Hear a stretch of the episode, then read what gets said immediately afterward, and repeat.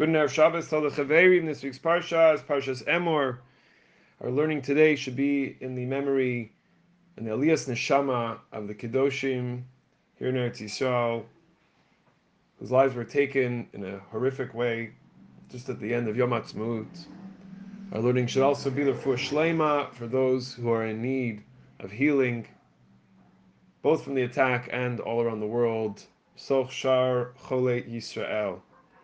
The Kohanim, the priests, the leaders of Am Yisrael, are not supposed to become impure through contact with a dead body.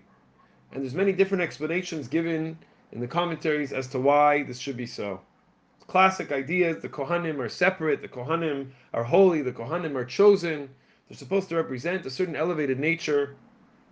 But I saw another beautiful idea from Rav Shach in the name of Rav Shach, who was once asked why he prepares so much for his classes. He was teaching thousands and thousands of students every year, teaching the same ideas. And every time he would go in to teach, he would prepare and he would prepare for hours and hours. And they would say, Why would you do such a thing if it's all there in your head?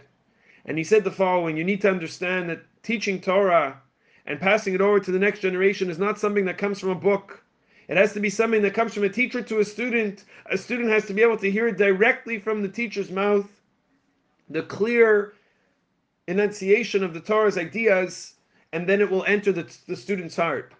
If you're just going to say to the student what you read in a book, even if you read it in a book, but you read it in a book and it's just from words off a page, but it's not inside of you, then I'm just quoting. How is it going to go over to the students? How is it going to be carried over to the next generation. That's my responsibility as a teacher, and therefore the Kohanim, their job was to do the same. They're the teachers of Am Yisrael, they're the leaders. Yerumish V'techel Yaakov, Torah Israel, the bracha that Moshe gives.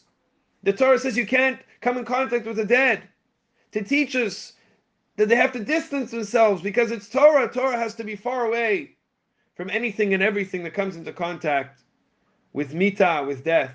And therefore, the message of the Kohanim and the message for all of us as we pass the Torah on to the next generation, onto our children, onto our students, onto our friends and our colleagues and everyone around us. What do we put in our mouths? Do we make the Torah part of us? If we want it to transfer over to the next generation, it needs to not just be words on a page. It needs to be in our hearts. It needs to be in our minds. It needs to be in our souls. We should be zoche to have a Shabbos of healing, to have a Shabbos that will lead to no more tears, to no more pain, to no more suffering. Shabbat Shalom, Shabbat Shalom, Mivorach.